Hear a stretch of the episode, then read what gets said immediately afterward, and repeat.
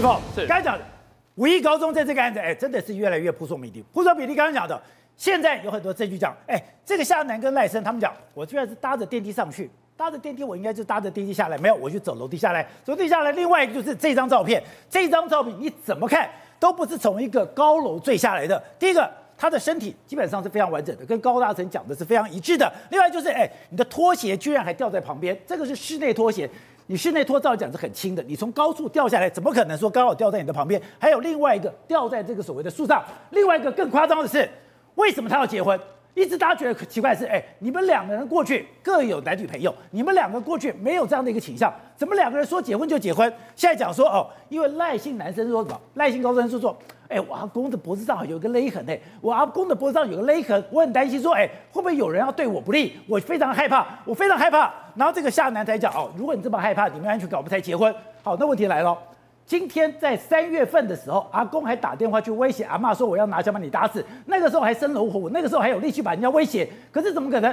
到了四月，在浴室跌倒，然后你就往生了。在浴室跌倒往生了以后，当然，像很多的资料我们不能这样子公布出来。可是我们只能确定一个东西。那是行政相验，那是卫生所所做的勘验。我不懂的是，哎，如果你的家属都已经觉得，如果说今天讲的是真的，赖姓的这个高中生，你都怀疑说，哎，你的阿公或者你的阿爸死的时候不是有个勒痕啊？你不要跟警察讲吗？如果你跟警察讲，我不是有个勒痕，那不要法医来证明吗？如果是法医来证明，最后怎么是一个等于说卫生所只是由卫生所的医生所来开的证明？所以今天。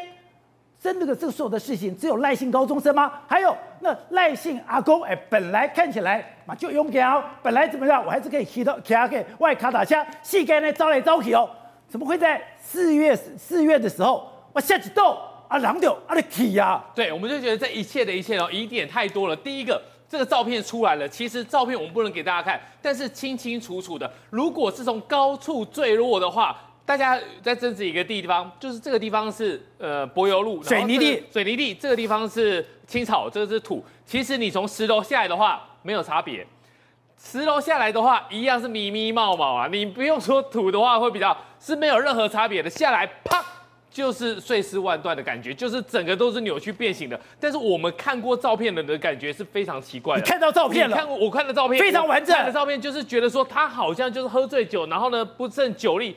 瘫坐在那个地方，为什么？因为我们在命案的现场，在坠楼的现场看过太多太多东西飞出来了。你的你你的脏器，还是一些你的骨头可能扭曲的时候，它可能在从不放呃不自然的情况出去，你会看到骨头。但是这张照片，其实你就把它想象说，这张这个图片就是一张照片，你像不像是一个人？就是坐在那里，然后呢拖鞋丢在旁边，好像就是在边小憩一下、睡一下而已。这一点都不像是从十楼坠下来的样子。那所以我当时就不解说，你从十楼掉下来，旁边的人怎么会觉得那是一个路倒病人、路倒的人？然后呢，只是喝醉酒路倒。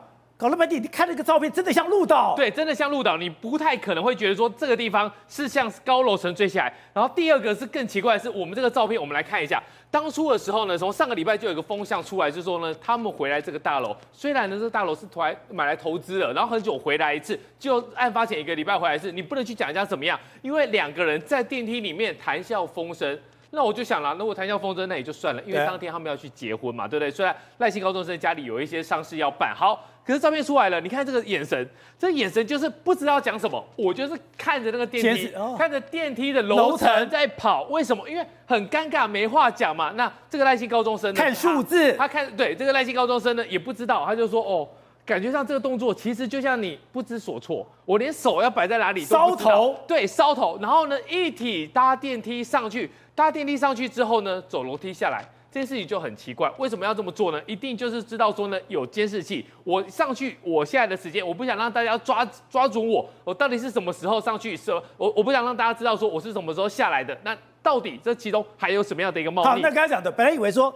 今天这个夏姓的男子到七点钟就把赖声叫起来，叫起来，叫起来以后就开奥多麦把他给载走，载走以本来以为说他们就直接去公证，没有哦，他在中间的时候，哎，是先回到这栋大楼，对，先回到这栋大楼去找一个清洁妇来做这个所谓的证人，结果这个找这个清洁妇当证人的时候，哎，这个清洁妇不要，他们才赶快跑去到处找人。我觉得这一点也是非常奇怪的。如果我今天或者是我朋友要结婚，不管是什么样的情况。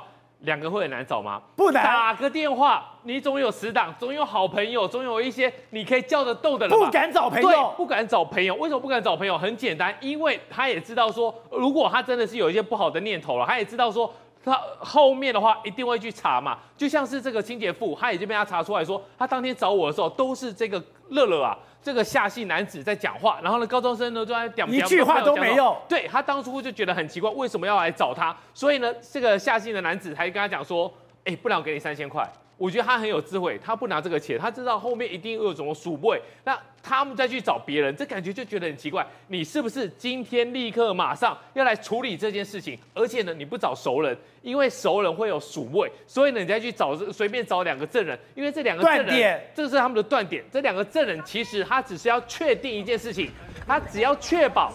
我们结婚是有认有效的，我们他只要确定说夏姓的这个地震是跟这个赖姓的高中生这个结婚是没有是没没有问题的，只要能够确定他没有结成婚就好。所以呢，在这到底为什么这么急要结这个婚？我觉得跟他后面的坠楼恐怕有一些关联。好，另外就是哎，我今天看到那个媒体的报道讲得非常仔细哦，现在也没有人出来否认哦。他居然讲说，为什么这个赖姓高中生想要结婚？他就说哦，原来他就是他去跟他诉苦，或者讲他的心情，说哎，他的。阿公为了他爸爸，这个脖子上有不明的勒痕，不明的勒痕，他在讲你家没有温暖，没有安全感，我来可以结婚，那奇怪喽。那后来我们再去往下查，当然我们现在很多的证据，因为尺度的关系，我们也不能公布。就像那张照片不能公布。他说那个我们去查，他他是行政相验，等于说你是找卫生所。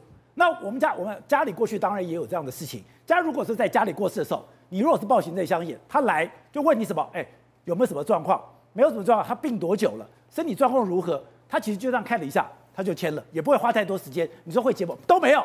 他说：“哎，如果你有脖子有个勒痕，就你是居然很清楚的哦，没有找法医，没有做任何的，没有做任何的检查，直接找卫生所的行政相验，然后呢，行政相验这样子，然后就过去了。过去了以后。”就火化了。对，来讲的话，这个阿公呢，他的身体是非常的一个健壮啊，他年纪比较大了，可是大家都说，一他一年吼就是穿这这件衣服，感觉上就是三套，他开着 T 背，到处一跨偷的，跨处跨偷的，所以呢，你怎么会好像一个跌倒？四月三号，然后呢就。就就就走了，四月二十三号，四月二十三号，然后就走了。他就觉得很奇怪，因为他之前还有打电话骂这个赖姓阿嬷他们的家人，甚至说拿枪去处理他们。这个东西你就觉得说怎么走的这么突然？那如果脖子上面有不明的勒痕，我觉得这就是一个重点，因为警方你要查案，你要去看。你今天就算你怀疑夏姓男子有嫌疑，或者是说后面还有一组人的话，但是你这个高中生你有什么问题？你需要去对他下手，因为他拿的是阿公的钱，不是。如果今天这个媒体报道是实的话，他是因为这这件事情感觉恐惧，对，因为这件事情感觉到恐惧，才让这个夏姓男子有可乘之机。不然干嘛？你没事哎，之前不是讲吗？他在学校的辅导室已经说了，他追一个女孩子告白没有效果，他去这个整个辅导室去，等于说是去寻求辅导。你是喜欢女生的，对，那你怎么可能说，哎，今天夏姓男子说我们去结婚，你就去结婚？因为什么？哦，搞了半天你心生恐惧，为什么心生恐惧？你怀疑你阿公的脖子上有个勒痕？对，如果这个勒痕是属实的话，我们可以知道说这两件事情代表什么意思。因为阿公他非常的聪明，甚至我在想，他知道说呢，这些遗产如果下去的话，那阿嬷就会拿到，那阿嬷跟阿嬷的生的小孩也会拿到他的遗产的时候呢，到底是谁教他讲说呢？你不要用信托，你都不要用遗产，你也不要用遗嘱。你要生前赠与，所以呢，只有谁，只有这些人知道说呢，阿公有这么多钱，甚至是谁帮阿公出谋划策，叫你说把在生前把这些钱给转出去，而且权重就在他们那边。对，如果把它转出去的话，那当然就表示说呢，你很靠很早以前你就知道说阿公是有这么多的一个财产，有这么多财产之后到谁手上？到了这一个人手上，还记不记得那个导演说了，他们家最懂钱的人是阿公，如果阿公不在的话。这个他什么都不懂，十八岁的高中生，你说他能懂什么事情？所以一个广告片的导演跟他家住了这个租了这个所谓的停车场，对，租停车场，哎，一个月停车费才多少钱？结果我要去缴停车费的时候，阿公不在哦，我要把这个停车费，你想看最多一万块吧，两万块吧，三万块好不好？连这个钱他都不敢收。对，如果你连一万块、两万块、三万块你都不敢处理。那几十亿你怎么敢处理？你要面对这么多的一个财产，你根本不知道怎么处理，甚至更更更更更直接想，你还有其他的压力。阿公走掉了，也就是他的自己家的爸爸。那其他人呢？我觉得他没有办法处理的情况之下，他身边有谁，他就只好去面对。所以呢，他可能是这个原因，才让他跟夏家这边有结合。但是你说没有温暖，在家里没有安全感就去结婚，我觉得这个说法其实真的不太可信，太匪夷所思了，太匪夷所思了。我觉得一定就是一关一关一关，让这个高中生最后没有选择，没有选择，然后又不知道怎么处理这么大的事情之后呢，才真的走到最后的一个绝境。那我也不懂事。怎么同一个媒体上个礼拜跟这个礼拜放的风完全不一样嘞？我觉得这可以看一个角度，第一个角度就是说，你到底是要办真的还是办假的，或者是说后面有更大的 picture，更大的一个问题是我们看不懂的。我们看不懂的情况之下，或许中检真的有想办法说，你丢这个东西，看看相关人等。如果相关人等他已经扣住的话，简单来说啦，这个夏信地震是他夏信赔有三十万，你说到最后要用不起诉？中检面子也挂不住，你给他三十万，然后给人家交保，这算重保，然后就要不起诉。三十万算交保，重保算重保，因为当那个时候没有这些我们刚才讲的那些证据，你都不知道什么状况。我觉得他们一定是掌握了一些东西，所以用三十万重保，你不可能就最后把他不起诉，有可能是说旁边那些我都控好了，控好了之后呢，特用特定的方式把它放消息出来，看看他们的反应是怎么样。好，哎，刚才讲的这件事情最让人家意外是什么？哎，你之前好像是说你完全扣不到这个。夏夏信地震是有任何证据？我们上礼拜尝试说，你现在看起来，他们家赖家的财产可能就就进到他的这个口袋里面。可是今天的讯息完全不一样了，代表哎，中检手上有我们不知道的东西吗？现在我们中华民国第一个无罪推定，第二个检调在办案的时候侦查不公开。可是侦查不公开，以往采访期间都会公开一些讯息。但宝杰哥你要知道哦，他公开这些讯息是因为记者神通广大问到了。还是剪掉希望大家看到的，当然剪掉希望大家看到。你现在所看到的这些东西，其实在发生之后三天之内应该都已经掌握的。这个画面有可能在死亡之后三天之内没有扣到吗？早就扣到。所以检调早就发现说他是换了衣服，而且上楼坐电梯，下楼爬楼梯。你说第一天早就知道，他们知道的，对不对？不可能不知道，对不对？还有我们没有看过那个尸体，他到底是不是从石头掉下来的状态？有那么多的法医，也不是只有一个高大成，他受人所知，受人大家尊敬。可是台湾法医这么多，检察官难道他没有看过跳楼或者是轻生或者是被推下来的案件吗？到底是不是？其他都知道。可是你看一个又一个的这些讯息，隔了这么多天之后，他慢慢出来让大家看到，你怎么可能有一个人？宝杰哥，我们都不要讲，这到底是自杀还是他杀？从十楼掉下来的人，我今天拿一个东西好了，我从十楼丢个椅子下来到一楼，会是这个状态吗？不会。会是这个状态吗？他的头是在水泥地，哎，这是重新画质过了。但是玉峰看过这个照片，宝杰哥我也看过，他就躺在那边，没有任何，你想想看哈，没有看不出有外伤吗？他没有写字啊，没有写字，他也没有说什么，像之前不是怀疑说是不是他吐了一口秽物，可能他喝酒，没有，完全就是干干净净。我看到的是这样了，那他把它做了一个油画处理以后，至少这个画面不可以是直接看到他的拖鞋在这里，那你怎么可能从十楼掉下来的一个？这个这个罹难者，对，他的身上看不出外伤。你说好内伤你不懂啊？他全身已经骨折，对。但十楼掉下来会没有外伤，只有内伤吗？第二个，他十楼掉下来的距离会离这个大楼只有一百二十公分吗？第三个，他十楼掉下来，有可能他石头跟他一起掉下来。光是这个我也觉得跟我们生活经验是违背的。你在家里面，他到底会不会穿拖鞋？这是一件事情。室内拖鞋我了解，可是既然是穿室内拖鞋吧，就跟你再回头看哦，他有没有在阳台踩到他的指纹？有啊，有没有他的掌印？有啊。那你穿拖鞋的怎么还会有掌印？所以到底是有穿还没穿？第二个，你都要跳了，你会连拖鞋一起都还要坚持说我要前后后再会跳哦，常常都是鞋子摆在那边，对不对？所以你拖鞋怎么跟人掉下来？第三个，拖鞋如果从十楼直接跟他一起哦，就人出来，拖鞋出来，拖鞋位置就在旁边。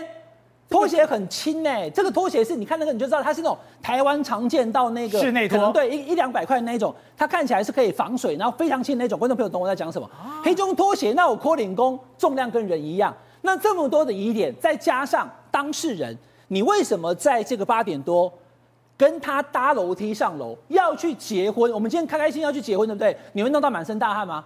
他下楼居然是爬十楼的楼梯，又不是停电。然后呢？后来你发现他不见了以后呢？你还跟大家讲说，你又是慢慢走下来。宝杰哥，我要跟大家讲一件事情：电梯里面有监视器，大部分人都知道尝试。可是这栋大楼看起来，因为剪掉还没有释出那个画面，可是现在从今天的讯息看得出来，他在走楼梯的过程也有画面。楼梯也有。对，检察官说，哎，对，他在走楼梯的时候，你的配偶才刚登记结婚的配偶已经坠楼了。你还会很正常的慢慢走路下去吗？那你为什么不搭楼梯呢？那你说楼梯叫不到，那为什么不赶快跑下去呢？都不合理。还有，宝，这个因为它是十楼很高啊，可是这个夏姓男子的爸爸有个朋友在三楼有房子，这个三楼房子他有没有那个出入的那个滴滴卡呢？如果有的话，那会不会是事发地点不是十楼而是三楼呢？这一些的疑点，其实我相信检察官还有办案的警方都已经掌握了。可是应该有某种理由，到现在为止他还没有正式的要宣布用这个案子，他要怎么样起诉什么？他可能还在等，有一些拼图他还没有完全拼拼好，所以呢，他把这些讯放出来之后，可能他在等，还没有浮上台面的证据露出马脚。哎，不是，你是遗产专家，哎，你过去跑过所有的财团，对，所有的财团最大的问题就是遗产怎么分配。对，现在如果这件事情，当然讲，如果这件事情没有任何他杀的嫌疑，而且现在我们刚刚，我刚刚也特别问了廷辉。就算你今天一大早想要花三千块请这个清洁夫，清洁夫不愿意，那我其实随便乱乱找了两个人，但是只要有两个人证明，证明你这个行过程里面没有任何异议，这个婚姻是有效的。对，那当然就是进到了这个夏姓地震师家里面，而且照理讲，他的妈妈看起来现在没有国籍，你现在也大概分不到一半的财产。那可是假设，哎，状况是他杀，这真的有他杀嫌疑，那这个财产。那到底要谁会拿去了嘞？呃，我先跟大家就是科普一下这遗产的状况哦。如果你是有配偶的人，通常你呃走了之后，你的遗你的配偶可以主张哦、夫妻差额财产分配权。也就是说，哎，像以王永庆来讲，他当时留下了六百亿遗产，对不对？结果呢，他的大房就出来说啊，我是阴谋，所以呢，我取得三百亿，这三百亿是完全不用扣税的。大房拿三百亿，后来他不是也有二房跟哎二娘二房跟三房吗？二房跟三房心里想说啊，我我们也要分啊，我们也是。他们后来是透过一种家族协商的方式，大妈先拿了三百亿之后，把其中的一百五十亿哦分给二房跟三房是用赠与的，这是有配偶的一个情况。那如果是没有配偶的情况，继承顺序是来。就是要不然就直系血亲，如果哦我有父母，就是我父母继承；如果我有小孩，就我小孩继承。如果你也没有父母，也没有小孩的话，现在会轮到哪里？就轮到你的兄弟姐妹。所以呢，事实上这一次为什么这个夏呃夏呃这个夏姓男子要跟这个赖姓的少年一起结婚，就是一当当赖姓少年旁边有个配偶栏的话，他至少可以二分之一是完全，比如说五亿对不对？五亿他就可以说，哎，我现在是他配偶，至少有二分之一我是可以不用扣税独拿。然后毒现在有百亿了哦，有百亿的话，那就五十亿独拿，然后剩下的五十亿就会跟其他的如果有兄呃有呃父母啊一起分，现在是没有都没有的情况之下，他可能就真的是会独拿，或者是由一小部分由其他的兄弟姐妹来继承，这就是为什么。可是他现在阿公没有了，他爸爸也没有了啊，那钱到哪里去了？就他也没小孩啊。现在所以现在就变成呃以以现在下呃赖姓年那个少年他的顺继承顺序，第一个就是他配偶。配偶现在就是结婚两个小时的这个夏姓男子，然后呢，再来，如果这个夏姓男子的婚姻到最后被认定说，哎，他是因为哦有这样的布局，故意取得这个，哦他可能有杀害哦这个夏呃赖姓少女的嫌疑的话，这个继承权就没有了哦。这个继承权如果就没有的话，就变成连配偶这个继承权都没有，然后他没直系血亲已经没有，第一顺位是直系血亲已经没有。一百亿嘞。就会变成是旁系。哦，这兄弟姐妹这边就可以继承，所以哦，这整个回到源头啊，回到源头是什么？其实我个人认为，看这种东西是，你只要有可能分到财产的人，某一种程度上，他都有一种动机。那这个动机就变成谁的动机大，谁的动机小，或者是你纯粹是因为啊，那个这一次被发现说他啊配偶那个可能先把他设局了，设局之后，哎呃发现有问题了，到最后是最后这一百亿元会由兄弟姐妹来继承。好，然后刚才讲的这件事情从一开始最诡异的是，就这张照片，我现在是看到这张照片以后，我毛骨悚然，然后我再看到了。高大成公布了那个脚，哎，那个脚完全完好如初。是你刚刚也特别提到，如果你刚刚讲的那个案例，哎，是非常神，是从七楼掉下来，是你说碰一下，全身就粉身碎骨，你从来没有看过从十楼掉下去，整个看起来还几乎是完好，没有变，没有什么影响的，完全是不可能的事情。因为我觉得现在台中的检方跟警方啊，是在跟歹徒在斗智，斗智，或者是在。我我真的是，他们可能现在是在比他们的耐性或者魄力，到底是无形的力量比较大，还是现在他们掌握的东西比较多？我们不知道。但是我刚刚讲了一个七楼的案例，甚至于我在讲一个我在文山二分局待的一个案例。对，那一年大年过年，民国八十五年的大年过大年初二，有一天在文山区有一个景美夜市，景美夜市旁边有一个 M 的一个素食店，那一栋大楼七楼有一个女生坠楼。我因为下着雨，我拿着一把雨伞，我就问当地的那现场的保全，我说那现在人在哪里？他说在三军总医院的停尸间。我就马上去，因为大年初二根本找不到任何其他的兵上，不然就直接打电话赶快跟台北地检署法医跟那个检察官就直接赶快去去找来来一些那个三军总医院验尸啊，因为他把大体到殡仪馆不在那个停尸间的当当下是暴露在外面的，他只有盖一个白布而已，盖一个白布的时候，现场有十几具就有的就是都是那种干冰冷冻的嘛，那有的是隔天要脱退兵的嘛。那因为我把那个女生一拉出来的时候哦，她的脸哈是整个脸是往往右移的，然后着手着地，她的右手着地之后啊，这个骨头啊是从这边窜出来的，所以整个手是握握这样子，整个手是握着的。那那个女生我就因为现场有那个灵堂啊，临时的灵堂啊，我就拿了两条两条白布白色毛巾，一一一条就沾着水把她脸洗一洗擦一擦，然后第二条我就是直接把它再擦干，因为我要拍她照啊。那我拍到照。整个脸移位，因为你七楼坠落下来，移位之后手也骨折，然后手都卷曲成这样子啊。那冰的冷就像鱼冰在冰箱啊，冷，那硬邦邦的，空空空的，硬邦邦的。那要踩采指纹呢？我要踩指纹那一刹那，我心里在想，那说你这手上握着，我怎么踩指纹呢？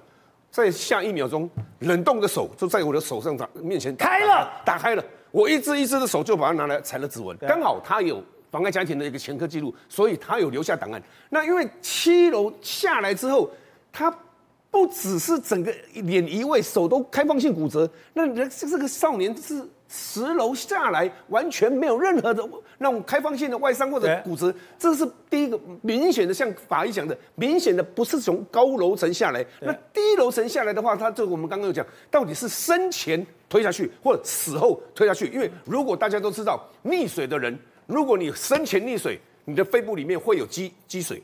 你如果你死后溺水，肺部不会有水，不会有水，就像一样烧烧炭的一样，或者这是那个火场里面，火场你如果是死掉了，把它焚烧，你肺部里面不会有那个黑烟。黑烟，那你如果活活的烧的时候，你会吸入大量浓烟。就像我们以前警察在教的，你三十公尺外就知道这个男生浮尸是男生还是女生啊？三十公尺外，对，你看到一个浮尸就知道是男的还是女的。对，因为男生的。重力在两个肩膀，咔哒，就是如果溺水的时候，他会用手去挣扎，所以死亡之后浮起来，他的头背会朝上。那女生的重心在臀部，是这样子浮的，这样子，对，这样是男生，对，这样是男生。那女生的重心在臀部，那臀部她手会拨，那所以她死的时候脸会往上仰的，上仰的。所以包括现在这个赖姓高中生，他的整个完整的一个解剖或者完整一个验尸，我相信检察官他们。剪掉应该掌握的很详细。说人体是有规律的，对你任何状况它都有一个规律的。对，它会显示在尸体上面，它会很多证据都显示在尸体上面，所以这些就是可能现在检察官以三十万交保，三十万是个很高额的金额的交保哦。三十万是交重保，重保很多杀人未遂、砍断手、砍断脚的，开五万、三万交保而已哦。他这个三十万交保，明显表示检察官已经认定你有犯罪之嫌疑。啊但是不是认定你有罪，所以他今天是不是有掌握到我们刚刚开始讲，他就是可能在跟这一群无形的人在斗智，还是展现他们的魄力，敢不敢办？对，要不要办？怎么办？可能是我们不知道的。但是这些太多的疑点显现出这是一个幕后的一个集团在做。喂，所以那法律是道德的最后底线。哎，如果法律都不能惩治坏人，我对这个社会就没有信心了。但是呢，在这个法律的里面，大法官。又是我们整个法律的最高层级，哎，这个国家的道德标准，这个国家未来要怎么走，这个国家对道德、对于价值的认定，大法官至为重要。就刚才讲的，现在蔡英文总统又要提名四个大法官，提名四个大法官，十五个大法官，全部都是由蔡英文所任命了。再不打紧，今天刚刚讲有一个比较争议的就是游柏祥，今天民进党不敢废止。可是民进党不敢废止之后，却把所有废支持废止的全部都送到了大法官的会议。其中这个游柏祥今天还有讲哦。今天不只是说我们一般的民间提出了质疑，今天连法官、检察官提出一个我觉得，而且是连阿诺哎苏志芬对都质疑说，哎，今天最台湾最重要的大法官，实施整个法律最后贞操界限的大法官尤伯祥，居然有交所伪证。我从来没有看过一个大法官的提名人被提名之后，遇到这么多的反弹。然后呢，不是网络上面大家在反弹，媒体在骂他，是之前的审判长、之前的检察官、之前的地方的县长、立委，通通出来反了。整个苏志芬都反，连苏志芬都反哦。观众朋友，我先跟大家讲，因为这次大法官提四个十一加是要把它提满，大家讲说，哎，怎么一下子十五个都是你蔡英文提的？各位观众朋友，之前啊马英九、前总也是一样，因为我们现在现在制度就是这样，但是。同时都是蔡总统提满十五个人，这个争议算小了。比较大的是什么？比如像朱富美，她的太太，啊，她是邢太昭的这个的太太，哦，所以呢，他们夫妻两个人都位居这个，哦，这个这个这个又又是检察总长，然后又是大法官，会不会有一点点争议？过去没有这种状况。然后陈忠武呢，他卡管，那尤伯祥，陈忠武卡管就是主张卡管，那没有关系，有大家可能有不同的主张嘛。但重点来了，尤伯祥。游伯祥现在目前遭受非常猛烈的攻击，他也写了千字文在回复。为什么？十八年前，宝杰哥当时云林有一个焚化炉贪污案，对，所以焚化炉贪污案的时候呢，有一个被告，他是被告的辩护律师。他当时是律师，可是呢，他今天被提名大法官。对，那个焚化炉贪污案就是把张荣惠抓去关的那个焚化炉贪污案吗？所以难怪苏志芬这么在乎。对呀、啊，苏志芬讲说，那你当时在帮这一个哈，就是贪污案的被告辩护的尤伯祥，你当被告的辩护律师，你有没有尽到一个律师的责任？而且你做了什么事情？他认为尤伯祥包含了当时的审判长跟当时的检察官认为说，你教唆伪证，这件事更严重啊，这很严重。宝杰哥。今天跑出来讲的，来，观众朋友看一下哦。当时的审判长叫什么名字？叫做康树正，他是当时的法官哦。然后呢，检察官呢叫蔡启文，他们两个同时发难，那你还要怎么办？法庭上面，法官、检察官跟苏志芬同时对你出手，什么事情？我跟大家报告哈，因为他是被告的辩护律师，那他帮被告辩护，他找到对被告有利，对不对？所以我就请证人，证人出来要讲对证这个被告有利的这个证词的时候呢，检察官因为离被告非常近，蔡启文检察官。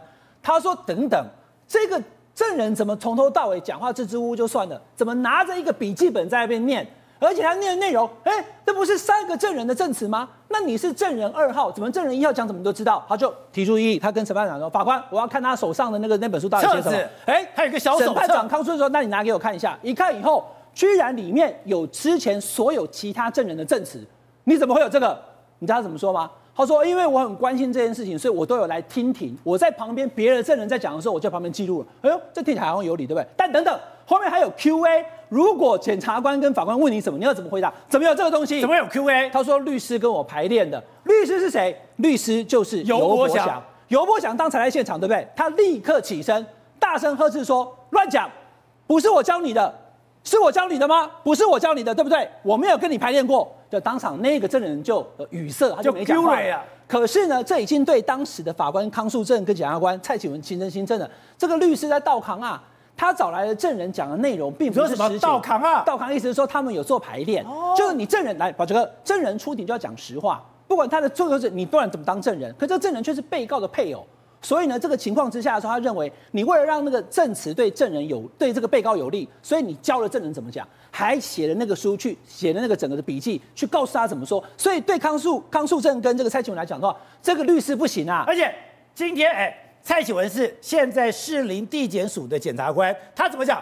这种人品却成为大法官的被提名人，除了执笔叹息之外，还是执笔叹息。另外是云林地检承认。云林地署的审判长康复正，听说他在整个法界的声望非常好，是卷宗笔录都还在，真的假不了，假的真不了，请国会行使调查局调查权的时候，对律师可以不计较，对大法官的提名人不能和稀泥。那人家讲，哎，这么久的事情，你怎么还记得？他说，哦，这件事情因为怎样，云林事情没有很多，云林都有小地方，大案子不多，所以而且这个案子不断的重审，不断的重审，不断的重审。都在我脑子里面，所以你要知道哦，康树正他今天出手不是只有这是针对人，他认为这件事情是不可以被忍受的。那有人问他说：“十八年了，你记得清楚吗？”他把当时的对话都给他写出来了。宝杰哥，你看到他当时的整个在庭上那个过程有没有？这是康树正脸书，他写的非常清楚，有没有？当事人在问他说：“你怎么会有这个笔记本？”就那个证人。他说：“我开庭的时候写的，为什么要开庭？哦，我要去听。哎，有证人会这么关心其他证人讲什么，他就我讲我的部分就好了嘛，这个不合常理。第二个，他说你今天要来回答，那你什么时候写的呢？他说这两天写，写下来让我更清楚，所以呢，我就把它写下来。一个人写的吗？他说我会问一下。那还有谁在？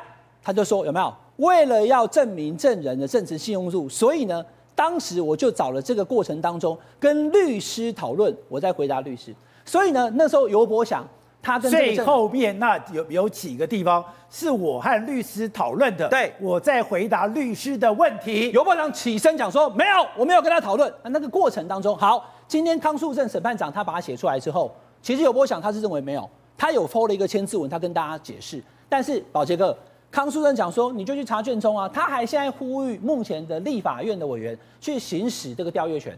赶快去看一下当时的那个整个出庭的卷宗，十八年前到底有没有这回事？教唆证人去讲律师要他讲的话。但是哎，游伯祥是更正苗绿啊，是小英总统最喜欢的人呢、啊。刚刚讲的哎，他不但是废死的大将，哎，民进党是不敢废死。我其实对民进党废死有个大争议是说，你要废死你就废死。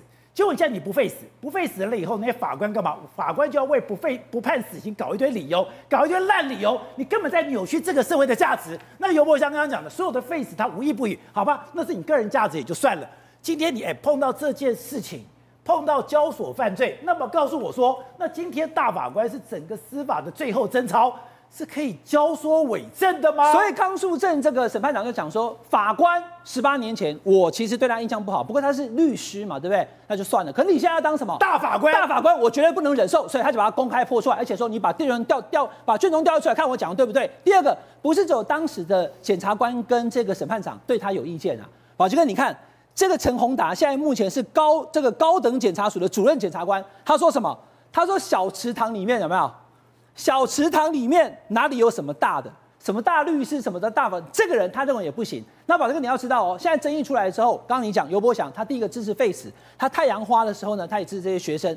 之外呢，其实他的其他争议居然都帮他们跑出来了。他是跟着苗绿的。他曾经帮 TDR 哈这个所谓的这个什么 TDR 草案的时候，他去帮这个炒作 TDR 的人也去帮他辩护。所以呢，其实他的法，他不是人权律师吗？人权律师也公平正义吗？人权律师也要接案子啊。连衣包鱼的前董座钟文志有没有？他被控炒 TDR，那基本上这个状况之下的时候，人权律师一般是不会接的哈。那但是他当然也有权可以接，他去帮他做辩护。所以一个、两个、三个，对这一个好尤伯祥来讲，法界对他的评价并不高。希望蔡总统在提名的时候，这个人目前看起来很难能够被法界接受。好，董事长。交所伪证有很严重吗？哎，这件事情出来以后啊，然后苏志芬第一个就想哦，尤伯祥律师被提名为大法官，令人震惊。云林焚化炉案，他交所证人伪证。云林焚化炉是阿诺最在乎的一件事情。哎，这是他跟张荣卫两个对干的，两个人生死相搏。哎，你居然站在对方，因为康诉正来讲啊，这是一个大律师。设有串证之余，事先私下哎接触证人，然后呢笔记本有问有答，而且是一问一答，跟备忘录不一样。然后呢结问的内容跟笔记本记载的一样。然后呢另外就是。当时的检察官就讲喽，当时的检察官就讲，本人是公诉检察官，跟证人非常的接近，看到证人送结问的时候呢，不断看着一个笔记本，所以呢，我才当庭有异议。接下来发生的事情就是这样，他说，证人请将笔记本交出来给法官看，交出来以后才说，哎，这本笔记本的内容都是跟本案相关的问答记录，而且包含了这次的证人之前来作证的证词，因此不宜交还给证人，应给扣押。搞了半天，哎，真的交所做伪证。很严重吗？不，伪证本身就非常严重啊，就是重罪嘛。然后交所的话，当然不会轻的，而且这个要取消就。哦，我再补充一下，刚刚没讲这，他说证人讲哦，昨晚律师也就是尤伯祥律师帮我排练，不是，这个，所以这种事情其实在法界到处都是啦。